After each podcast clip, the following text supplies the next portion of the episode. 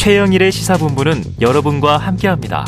짧은 문자 50원, 긴 문자 100원이 드는 9730. 라디오 어플 콩과 유튜브는 무료로 참여하실 수 있습니다.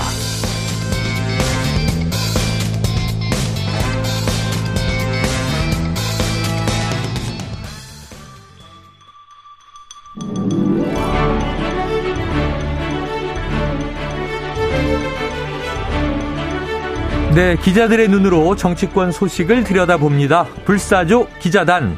경향신문 박순봉 기자, 문화일보 이은지 기자 두 분 나와 계십니다. 어서 오세요. 안녕하세요. 안녕하세요. 자, 이 국민의힘이 전당대회 대회 날짜가 정해졌고요. 이 당권 주자들이 연이어 또 출마 선언하면서 분위기가 달아오르고 있습니다. 관련해서 한번 깊이 뒷이야기를 들어보죠. 자, 박 기자님. 네. 지금까지 보면 예, 박, 안철수 의원, 또 황교안 전 대표죠. 또 강신업 변호사 이런 후보 후보들이 출마 선언을 했고요. 오늘 오전에 드디어 김기현 후보가 합류했습니다. 아직 공식 선언이 나오지 않은 주자들은 나경원, 유승민, 권성동, 조경태, 윤상현 이런 후보들인데요. 자, 당권 주자가 언론에 뭐 한 10여 명 거론이 돼요.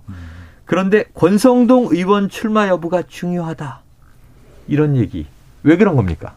지금 반공식으로 출마 선언은 이미 해놓은 상태죠. 네네. 권성동 의원이 출마를 하게 되면은 윤심이 좀 명확하지 않게 되는 거예요. 어. 그러니까 지금 상태에서는 김기현 의원이 윤심을 받고 있다 이런 식으로 좀 주장을 하고 있잖아요. 네네. 그런데 권성동 의원이 나온다라고 하면은 원조 윤핵관이라고 그렇게 평가가 되잖아요. 그렇죠.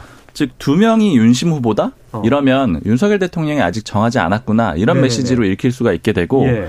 사실은 이런 상황이기 때문에 나머지 나오려는 후보들도 다 윤심을 얘기하죠. 음. 안철수 의원도 얘기를 맞아요. 하고요. 또 다른 사람들도 다 얘기를 하기 때문에 결국에는 권성동 의원이 나오느냐 안 나오느냐의 그, 그 얘기는 윤석열 대통령이 정리를 했느냐 안 했느냐 아. 요걸로 좀 기결이 될 수가 네네네. 있고요. 그리고 의원들이 받아들인 입장도 마찬가지예요. 어. 당원들도 마찬가지고요. 음. 어, 누가 윤석열 대통령의 지지를 받는 거지? 이게 지금 굉장히 혼란스러운 그런 네. 그림이 되는 거잖아요. 특히 권성동 의원이 공식으로 출마를 하게 된다. 이렇게 되면은 윤석열 대통령이 어느 한 명을 선택을 해야 되는데 음. 그 과거정도 좀 만만치가 않아요. 네. 그러니까 예를 들면 나오기 전에 정리가 되는 거랑 선언을 한 다음에 주저앉히는 건 또 그림이 다르거든요. 아, 그렇죠, 그렇죠. 굉장히 어려운 작업이 될 거기 때문에 권성동 의원이 나오게 된다. 이러면 나머지 후보들이 아 우리도 한번 해볼 만 하겠다. 윤심이 정해지지 않았구나 이렇게 읽히게 되면 그야말로 전당대회 당대표 선거가 춘추전국 시대처럼 열릴 수 있게 되거든요. 네. 그러면 그 윤석열 대통령이 또 오히려 또 정리하기가 굉장히 어려워지는. 그렇죠. 왜냐하면 한 명으로 정리를 해야지만 의미가 있는 거잖아요. 음. 근데 너무 여러 명이 나와버리게 되면은 정리가 무의미해지거든요. 그러니까 그런 좀 복잡해지는 변수가 될 수 있는 그런 시발점이라고 볼 수가 있습니다. 권성동 의원의 출마 선언이요. 듣고 나니까 충분히 이해가 됩니다. 혼란해져서는 안 되죠. 딱 이제 뭐 윤심이라고 한다면 그게 딱 집중됐을 때 힘이 발휘되는 건데 그렇다면 박 기자님한테 다시 여쭤볼 건 이거예요. 과연 주자들 간의 정리가 가능한 것인가? 이 친윤 후보가 단일화돼서 나올 수 있는 것인가? 그렇게 정리되겠습니까? 그 윤석열 대통령이 정리를 하면 언제든지 바로 정리가 될 건데 네네. 문제는 그걸 실행에 옮길 수 있느냐 없느냐 요 문제고 네네. 실행에 옮기기가 좀 쉽지 않을 수도 있다 이런? 예측도 같이 네. 있어요. 음. 왜냐하면 당무 개입이라는 그런 비판도 좀 그렇죠. 부담스러울 수 있고요. 그래서 윤석열 대통령이 하지만 우회적으로 표현은 할 수가 있거든요. 음. 지금 이제 예전에 제가 몇 번 설명을 드렸는데 이번 전당대회에 대해서 이번 그 친윤 그룹이나 아니면 주류 세력에서는 마치 총선하고 마찬가지로 보고 있다라고 말씀을 드렸잖아요. 네. 전당 전당대회에서 패배하면 안 된다 이런 어. 식의 표현을 쓰고 있다라고 예, 예. 말씀을 드렸잖아요. 그만큼 절박하기 때문에 만약에 막바지에 가가지고 혹시 친윤 그룹이 안 될 것 같다 어. 이런 상황이 오면은 윤석열 대통령이 반드시 정리를 할 것이다 이런 네, 관측들이 네. 좀 다수이긴 하고요. 저 그것보다 더 포인트는 윤심을 알 수 없다라는 게 더 포인트예요. 그러니까 우리 당원들도 알 수가 없고 음. 국민들도 잘 알 수가 없는데 네. 사실은 여기에 연결해서 의원들도 잘 모르거든요. 하하. 의원들의 정보 격차가 굉장히 크고 사실은 아 이게 윤심이야 아니야 이거를 누구한테 물어봐야지 정확하냐면 네. 윤석열 대통령한테 물어봐야 되거든요. 그렇죠. 그러니까 예를 들자면 장재현 의원이 김기현 의원을 도와주는 것 같은데요. 이게 대통령 뜻입니까? 어. 이렇게 대통령한테 절대 물어볼 수가 없다라는 거예요. 결국 네. 요 상황에서 정보 격차가 생기고 혼란이 생기는 거거든요. 네네. 즉 이 상황에서 장재현 의원이 적극적으로 나서면 저걸 가지고 의원들은 나름대로 판단을 하게 되는 거거든요. 그러니까 이렇게 좀 혼란스러운 상황이 굉장히 유효하기 때문에 어. 요 상황이 좀 이어질 것 같습니다. 네네. 네. 당분간은요. 아, 그럴 것 같네요. 참 윤석열 대통령이 하하 이게 김장 담궜어요. 뭐 이렇게 얘기하실 것도 아니고 참 이게 어떻게 표현도 어렵고 그러니까 받아들인 쪽에서는 시그널이 헷갈릴 수밖에 없고 확인을 못하고 네. 의원들한테 물어봤을 때는 의원들도 좀 정보가 없다라는 게, 그러니까 물론 네. 이제 아주, 아주 핵심 그룹들은 가지고 있거든요. 근데 그 네. 정보 격차를 가지고 결국에는 좀 허세도 부릴 수가 있는 거고, 어. 소위 bluffing이라고 하는 거죠. 그러니까 윤심을 업은 것처럼 그런 과정들이 있는 거예요. 그러니까 어느 정도까지 정보가 있을까 이런 음. 것들이 좀 중요할 것 같아요. 자 이런 게 이 판 정리가 안 되면 말이죠. 어, 이 지금 최근에 당원 투표 100%로 룰 개정을 한 게 그럼 또 의미가 좀 퇴색되는 거 아니냐 이런 생각도 드는데 자, 최근에 안철수 의원, 나경원 전 의원 때 아닌 나안 연대 이름이 또 등장을 했습니다. 이 결국 이 친윤의 교통 정리가 제대로 안 된다면 이 또 나안 연대 두 사람 좀 유리해지는 거 아닙니까?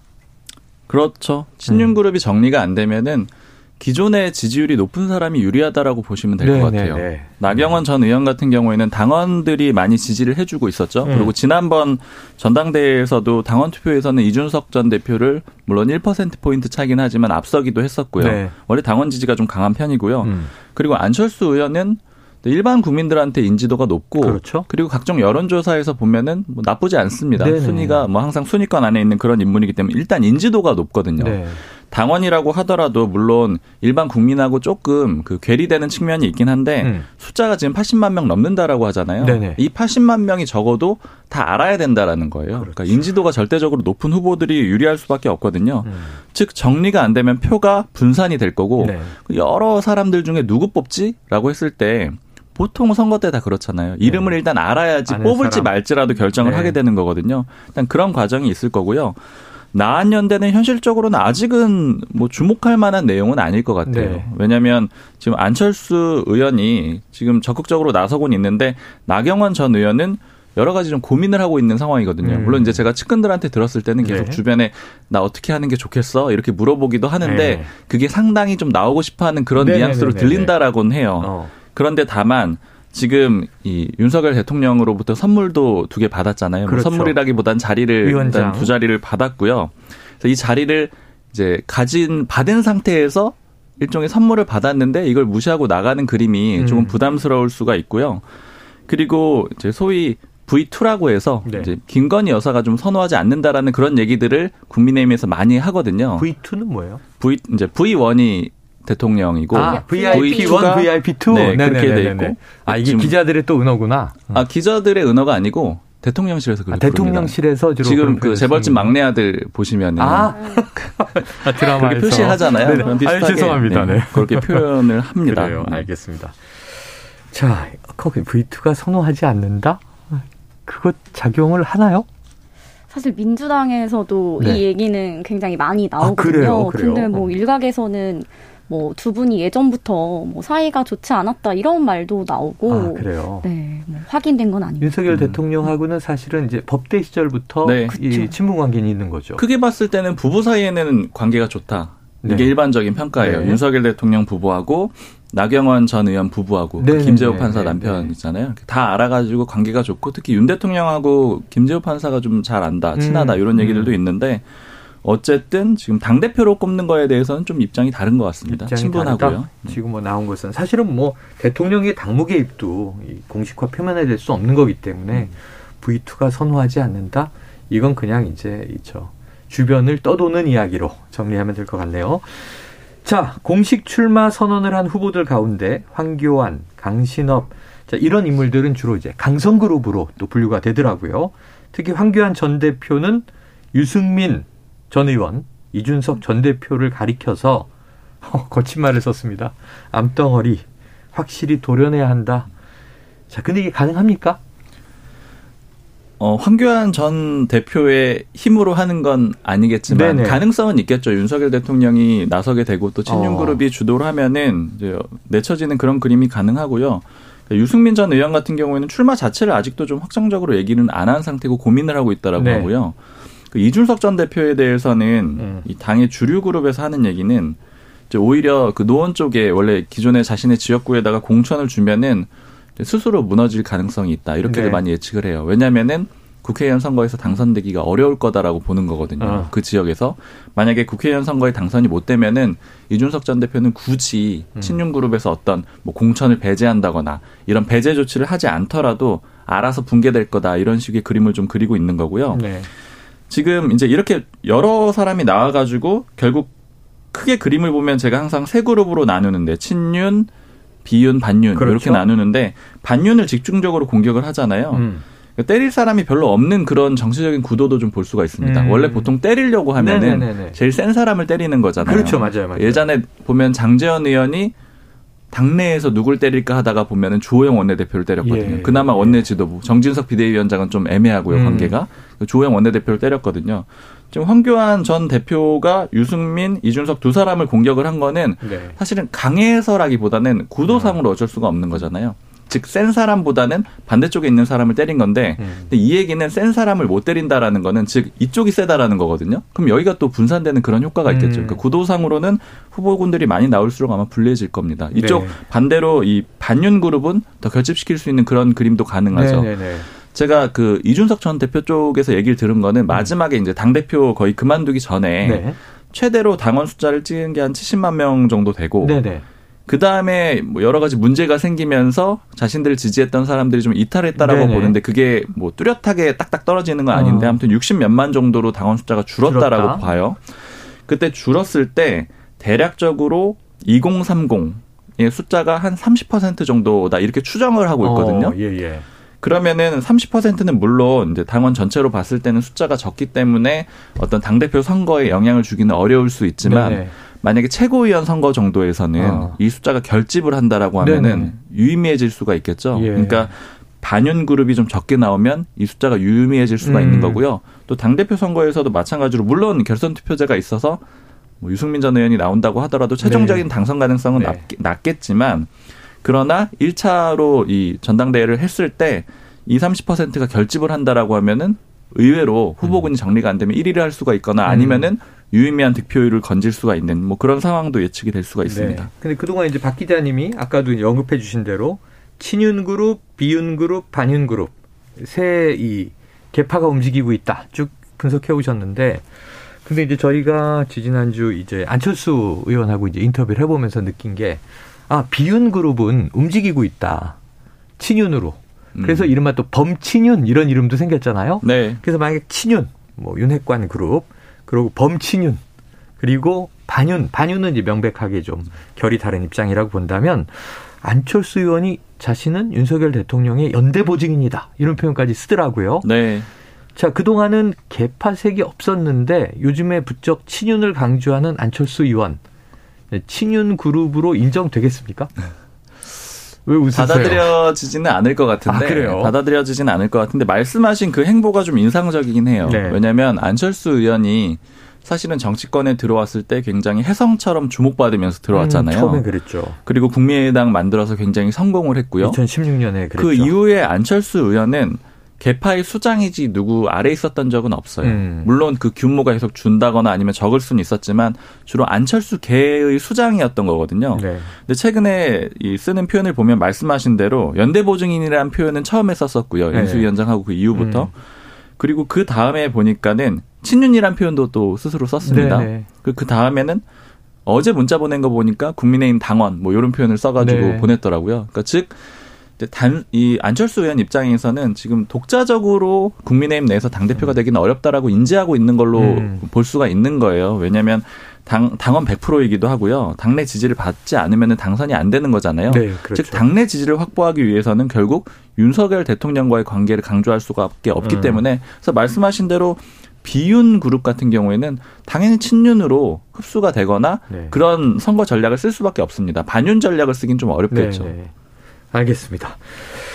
자, 반대로 지금 아까 이제 황교안 전 대표의 거센 얘기를 하면서 이 반윤 그룹 이른바 도련해야 한다. 뭐 이런 표현까지 잠깐 언급을 드렸는데 근데 그 반대가 될 수도 있는 거죠. 항상. 당원들이 어떻게 움직이느냐에 따라서 다르겠지만 이 분포가 좀 헷갈려요. 아까 음. 박 기자 최근에 많이 늘었는데 실제 내부의 분포 중심은 어디 있는가?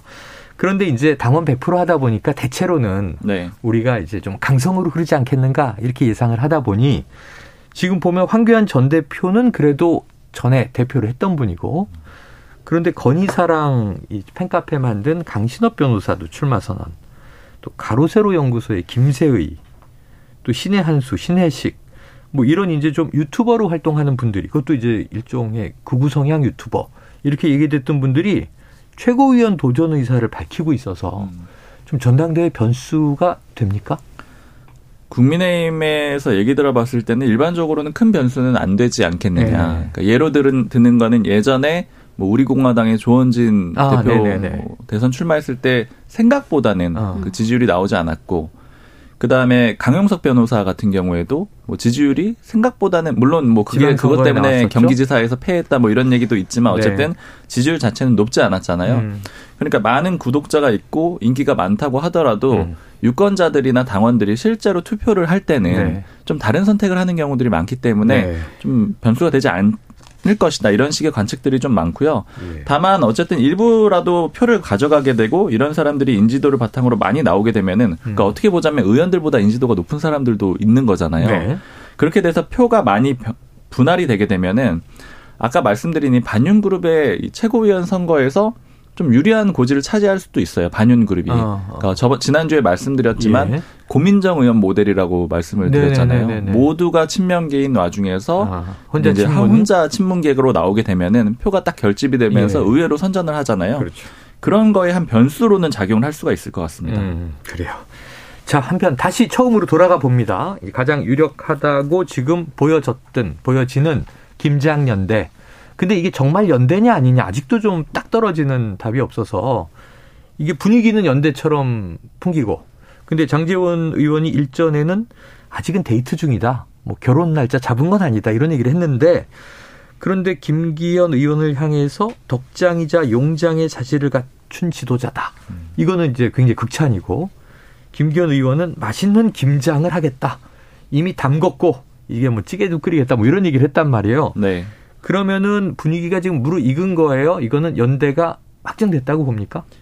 확정은 없을 것 같아요. 아, 확정은 확정은 없다? 뭐 전당대 전까지 없다라고 보는 예, 게 예. 맞는데 다만 전체적으로 지금 장재현 의원을 비롯해서 장재현 의원하고 가까운 음. 그런 측근들이 일종의 김기현 의원 쪽으로 정리 작업을 시도하고 있는 거는 아, 맞습니다. 네네네. 장재현 의원도 꽤 화답을 하는 그런 그림을 네. 보여주고 있고요.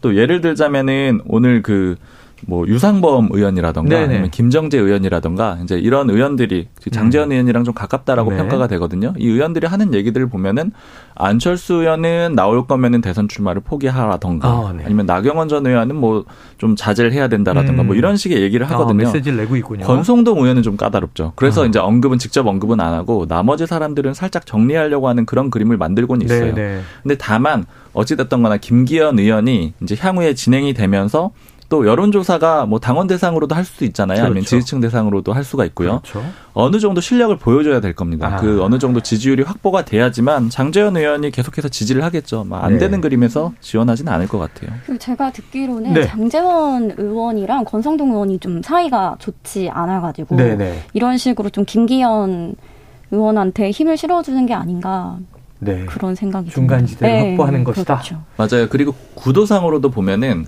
권성동 의원이 당 대표가 된다라고 하면 음. 장재현 의원이 나서기가 굉장히 그렇죠. 입지가 음. 좋아집니다. 네네네. 직접 등판하기도 어렵고 예를 네. 들자면 사무총장설도 있잖아요. 네. 당연히 어려워지는 거고요. 어. 그 다음에 사무총장으로 안 나온다고 하더라도 다른 친윤 그룹의 인사들을 네. 어느 자리에 보낸다. 예를 네. 들면 뭐그 다른 뭐 가까운 사람들을 보낼 수도 있잖아요. 내세운다. 그게 다 좀 걸리는 거예요. 음. 김기현 의원이 물론 최근에 계속 자신 친윤이다 이렇게 강조를 하고 있지만 음. 그래도 원조 윤핵관이라는 그 그룹에는 좀 속해 있지 않잖아요. 그러니까 그 정도 분리를 원하기 때문에 아. 구도상으로도 그렇고 그 관계가 좀 좋지 않다라는 거는 네네. 뭐 다들 일반적으로 하는 얘기입니다. 자, 그럴 때 이제 우리가 대리 대리인을 내세운다 이렇게 하죠. 자, 지금 뭐 우리 이은지 기자님 중간중간 말씀을 주시긴 했지만 청취자분들에게 목소리를 이제 들려주셔야 됩니다. 네, 민주당으로 가봅니다. 자, 윤석열 정부 들어서 두 번째 특별 사면이 결정은 됐어요. 사면은 28일 0시부터 효력이 발생한다. 김경수 전 경남지사의 사면 민주당 지형에 영향을 주는 변수가 될까요? 일단은 될 거라고. 어, 될 거라고. 네, 민주당은 그렇게 기대를 하고 있고요. 아, 민주당은. 그런데 다만 이게 복권 없는 사면입니다. 맞아요, 맞아요. 그러니까 향후 5년간 선출직에 출마를 거죠. 하지 못하는 거죠. 하지만 그럼에도 불구하고 영향력이 워낙 컸던 분이시기 때문에 네. 김전 지사 사면으로 이제 PK 어. 부산 경남을 중심으로 좀 세를 좀 키울 가능성이 있고 네. 지금 친문계 의원들이 구심점이 없어서 어. 좀 질이 멸렬한 상황이었는데 네. 네. 김전 지사를 중심으로 다시 좀 노선을 음. 확보할 수 있다. 그런 기대감들이 나오고 있습니다. 네네. 하지만 친명계에서는 당장 김 전 지사가 좀 정치적인 영향력이나 운신의 음. 폭을 넓히긴 쉽지 않다고 보고 있습니다. 네네. 그 이유는 내년에도 지금 문재인 정권에 대한 수사와 동시에 예. 이재명 대표에 대한 수사가 계속될 걸로 네. 보고 있는데 지금은 단일 대우로 똘똘 뭉쳐야 한다. 음. 친문이든 친명이든 네네. 뭐 전인 정부에 대한 이제 음. 수사가 굉장히 강하게 들어오고 있잖아요. 거잖아요. 그래서 김경수 전 지사가 만약 역할을 한다 하더라도 음. 이러한 단일 대우, 야당 탄압에 맞서서 음. 좀 이런 단일 대우 안에서 역할을 하게 되지 음. 독자적으로 뭐 네. 이재명 대표에게 뭐 약간 뭐 각을 세운다든지 뭔가 친문계가 뭐 별도로 세일을 막 구축해서 네. 좀 이재명에 대항한다든지 네. 이런 구도는 쉽게 나오기 어렵다 그렇죠. 이렇게 보고 있습니다. 지금 일단 민주당 입장에서는 외부의 적 어찌 보면 검찰과 그렇죠. 맞서고 있는 상황. 네. 내부는 뭉쳐야 한다. 자, 내년에도 계속될 것이다. 내년이라고 하면 다음 주부터란 말이에요. 맞습니다. 사법 리스크 계속 이어지겠죠. 자, 그런데 이제 관련해서 거의 같은 얘기인데 이재명 대표가 지금 검찰 수사에 당당하게 임하겠다. 원래는 내일을 딱 찍어서 검찰이 소환 통보했던 거 아니에요? 그렇죠. 그런데 내일은 또 본회의가 예정돼 있으니까 뭐 국회의원 신문으로 일정 조율을 하겠다. 이건 이해가 되는데 자, 그동안 이제 침묵했던 이 대표가 먼저 얘기를 꺼낸 거라서 자, 이게 원래는 최고위원들 중심으로 지도부가 불출마, 불출석 소환에 응하지 말아야 한다라는 의견이 좀 강했다라는 얘기도 들었어요.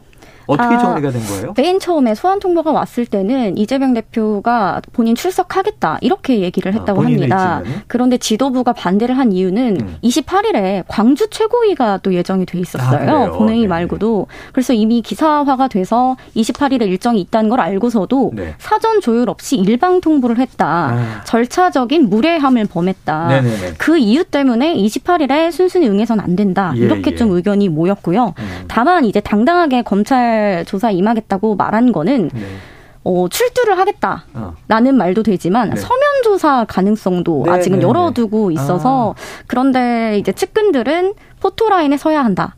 지금은 포토라인이 없어졌습니다. 아. 이제 조사가 비공개로 네네네. 진행이 되는데 이재명 대표는 아무래도 제1야당의 대표이고 음. 본인이 정치 탄압이라고 주장하고 있는 만큼 음. 좀 공개적으로 취재진들 앞에 서서 네네. 직접 어, 출석하는 어, 그런 모습을 예, 예, 보일 것으로 보입니다. 얼마 전에 박지원 전 국정원장도 나를 공개 소환해달라. 그렇죠. 그 기자들하고 만나서 입장 다 얘기하고 들어갔죠. 자, 그래요. 근데 민주당이 이재명 대표를 수사하는 검사 16명의 이름과 얼굴을 정리한 이른바 웹자보를 공개하면서 상당히 시끄러워졌어요. 한동훈 이제 법무부 장관도 한마디 했고. 네. 자, 내부에서 공개적으로 이의 제기를 한 사람은 이상민 의원 그렇죠. 한 분입니다. 네, 자, 내부 분위기 어때요? 이상민 의원이 이제 반헌법적이고 반법치주의적 행태다라고 이제 공개 SNS를 어, 통해서 비판을 했는데 내부에서도 이제 일부 친명계 의원들은 전화를 드리면 음. 아니 검사들이 당당하게 본인들 얼굴 내걸고 수사해야 되는 거 아니냐 음. 뭐 야당 탄압 아니고 그 정당한 수사라면 뭐가 문제냐 이러시지만 그냥 중도에 계신 의원님들이나 친문계 의원님들은 이건 좀 도를 넘었다. 도를 넘었다. 선을 넘었다. 뭐 맨 처음 넘었다. 그렇죠. 그렇죠. 처음에 박찬대 최고위원이 이제 최고위에서 이 네. 판례를 네. 가지고 와서 맨 처음 공개를 했어요. 아. 그때는 기자들이 그냥 또 저러시네. 아. 자주 예전에도 왜냐하면 네, 다 거, 최고위원들마다 그렇죠. 성향이 있잖아요. 네, 검사 명단을 공개를 해왔기 때문에. 음. 근데 이번에는 사진 사진까지 네네. 조금 넣어가지고 판넬을 또 지역에 뿌렸잖아요. 네. 그게 조금 문제가 커지는 아, 모습입니다. 내부에서도 조금 논란은 있다. 네, 맞습니다. 자, 이 민주당과 검찰의 대치는 지금 뭐 극한으로 치닫는 것 같아요. 국민의힘도 이 일곱 명 비대위원이 모두 이 일을 언급하면서 총력전에 나선 거 아닌가 싶은데 박 기자님, 네. 국민의힘 내부 분위기는 어때요?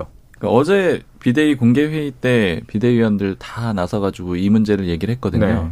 그야말로 총력전이라고 말씀하신 대로 표현할 어. 수밖에 없고 그러니까 이거를 좀 얘기를 해보면은 예전에 2020년에 황희석 전 법무부 인권국장이 명단 공개한 적이 있었거든요. 네네. 검찰 쿠데타 명단이라고 해가지고 아. 그때는 14명이었죠. 네. 근데 거기 명단에 보면은 뭐 소윤 대윤 다 있었죠. 윤석열 대통령도 있었고 한동훈 법무부 장관도 들어가 있거든요. 네네네. 그러니까 이게 과거에 그 문제를 다시 한번 그 상기시킨다 이렇게 생각하는 면도 어, 있는 것 같아요. 네네. 특히 이게 겨냥하는 게 단순히 지금 수사하는 검사뿐 아니라 예전 일까지 좀 떠올리게 되니까 네. 특히 한동훈 법무부 장관 같은 경우 당시 굉장히 분노했다라고 했거든요. 음. 그러니까 이런 문제에 대해서 좀 여당이 그렇기 때문에 좀 작게 보지 않고 크게 보고 전체적으로 나서는 그런 음. 그림이 있고 그리고 국민의힘에서는 윤석열 정부가 어쨌든 검찰 정부라는 그런 비판이 좀 아프거든요. 네네. 검찰 인사들이 많이 등용이 돼 있고 전면에 그렇죠? 있고 윤석열 대통령도 검찰총장 네. 출신이고요.